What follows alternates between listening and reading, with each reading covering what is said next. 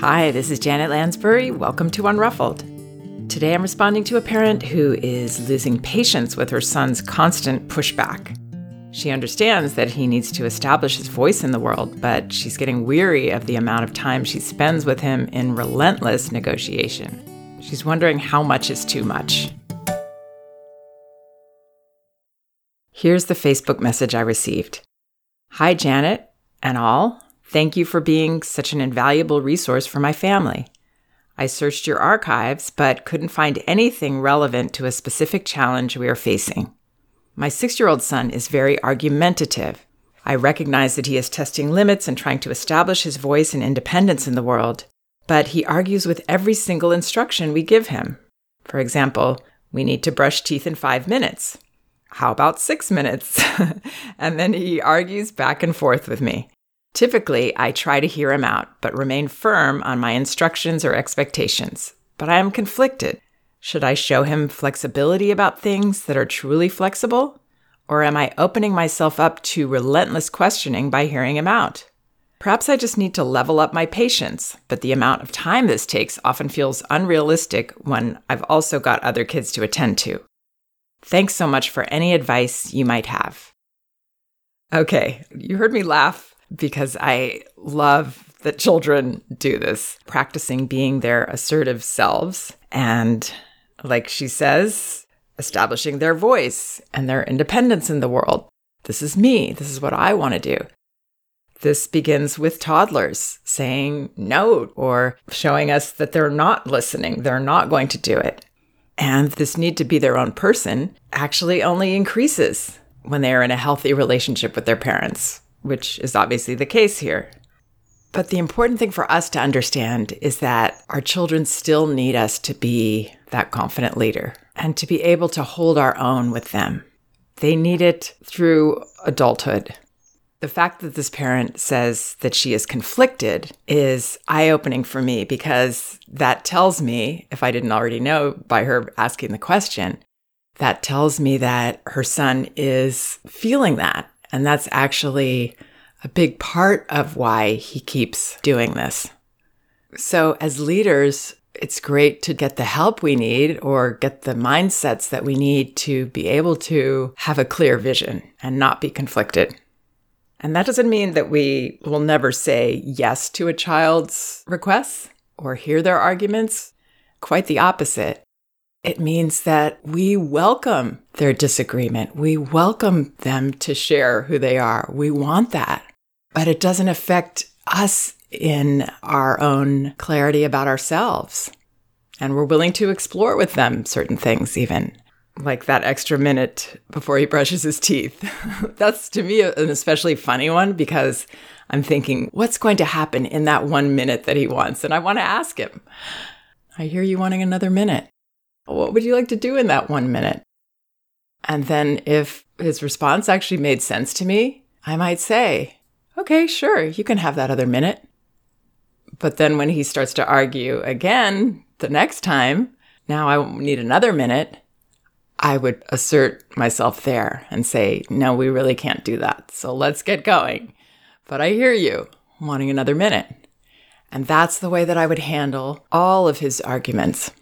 The problems and the perpetuation of this happen when we engage in an argument. And there's no reason for us to.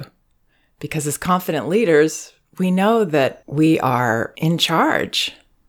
I know there's parents that recoil at that idea that a parent should be in charge, but that's what authoritative parenting is the sweet spot that we all want to get to. Authoritative does it with love, but still is in charge because children need that. They really don't want to be making the rules and deciding things at that age. We find the balance when we again feel so clear and comfortable in ourselves in this role that we welcome children to say whatever they say. We're not going to try to convince them of our side. That's where the argument happens. If we think about it, usually we are trying to get our child to say, okay, he wants another minute. And I'm saying, no, we're not going to do that. But I hear you. That conflict is often what children need to have with us. That conflict is where they get to be their independent selves in that moment. It's also where they get to complain to us. This mother indicates there's other siblings. They get to complain to us about that. They get to say, without actually saying, hey, I'm not cool with everything that's going on here. I've got feelings that are a little edgy sometimes, or even more than that. And the way I'm going to express them is by saying no to you, pushing back. So maybe in terms of pushing back, we can think of ourselves as this very firm, but at the same time, soft backboard that welcomes the pushing. It doesn't intimidate us at all. It doesn't move us. It doesn't change us. It doesn't make us feel weaker. We know it's positive for our child to go there and do that. We welcome the pushing, and there's no reason for me to argue with you. So, that basic mindset, that's what we want to get to. And we're not all going to be perfect at this, but this works with all people, by the way. One of my friends was sharing how she wanted to ask her boss for a raise, and she was intimidated because she knew this boss would have a big explosion about it, probably. I suggested that she not push back on his feelings or his arguments, even if he said things like, You don't deserve this and you don't work hard enough. I would actually say back, Wow, you have those feelings. You're not so sure about me. You really don't feel I'm working hard enough. And then I loved this idea that my friend had, which was ask him to think about it and get back to her. So she wasn't going to push back on his feelings, try to convince him of her side. She was going to allow him to have his process. And that's what children need too. The fact that this mother says that she's taking time with this means that she's getting sucked in. She's getting caught up. She's trying to convince him. She's trying to avoid him having the meltdown. That doesn't work with children. So, the way this could look in practice well, I'll give a couple examples. Let's do the example of where the answer ends up being a no. It's going to go the way that this mother thinks best as the leader. And that would probably especially be at times of transition, brushing teeth. That's usually an end of the day transition. That is when children are least able to make choices. I wrote a post about this called Setting Limits with Toddlers The Choices They Can't Make. And it was about times that are difficult for toddlers when they really need us to help them through. And a six year old is no different in that respect. I think us as adults are no different. When we're going through a big transition in life, we're less likely to be able to handle all these other decisions. We're overwhelmed. Children feel like that at the end of the day. They're tired. They've got to let go of the day and go into this sleep place it is a tough time. So that is the time I would really be very unlikely to allow for the flexibility. So I say, okay, we need to brush teeth in five minutes. And he says, how about six minutes? I think I would say, huh, another minute, eh? That sounds interesting, but no, this is what we're doing. Come on, I'm going to help you into the bathroom. That is seeing an overwhelmed person. That is seeing a person who I don't need to convince and they don't need to like everything I say and do and all the choices I make. That's seeing a child at the end of the day kind of throwing out his last bits of stress feelings before he can relax and go to bed. And I want to be that backboard that he can push up against.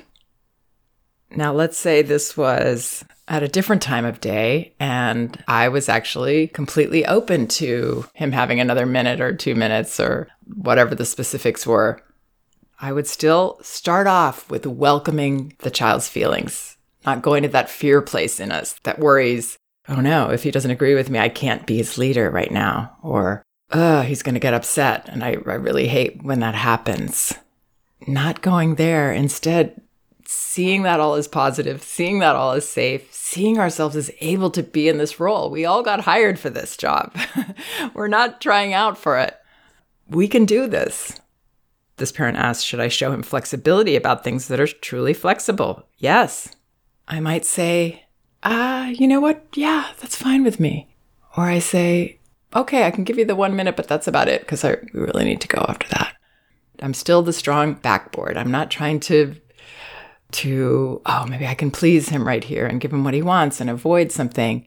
No, I'm really coming from a platform of strength. Loving strength. We're holding our own, holding ourselves strong and separate, the leaders. And it shouldn't take you any more time. It's just that moment that it takes to say, you know, you got a point there. Yes, we can do that. Sure, that works.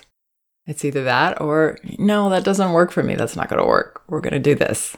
But I hear you really wanting to do that.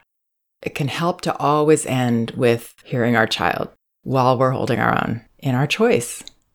And we can also change our mind. We can do all of those things once we have the mindset of ourselves as the leader and of all of their arguments and limit pushing and feelings as healthy and positive and the best thing they could be doing in that moment. It's very freeing, right? Once we get that. And if we're not getting that, it can help to look at what's getting in our way. Am I afraid my child's not going to like me or love me if I have a different point of view? If I say no? All this really is, is being able to set boundaries, like my friend asking for a raise. This is what works for me. But in this case, we really are in charge. So this mom says, perhaps I just need to level up my patience. No, it's not about patience. Patience, I think in this case, means I'm getting sucked in and I'm having patience with you, trying to change my mind and me trying to follow you on that trail. And no, they don't need patience. They need bravery from us, acceptance and boundaries. So I hope that helps. Also, please check out some of my other podcasts on my website. They're all indexed by subject and category, so you should be able to find whatever topic you're interested in. Also, please check out some of the other podcasts on my website, janetlansbury.com. They're all indexed by subject and category, so you should be able to find whatever topic you might be interested in. And both of my books are available on audio Elevating Childcare and No Bad Kids Toddler Discipline Without Shame. You can get them for free from Audible by following the link in the liner notes of this podcast. Or you can go to the books section of my website. You can also get them in paperback at Amazon and in ebook at Amazon, Barnes & Noble, and apple.com. Thank you for listening. We can do this.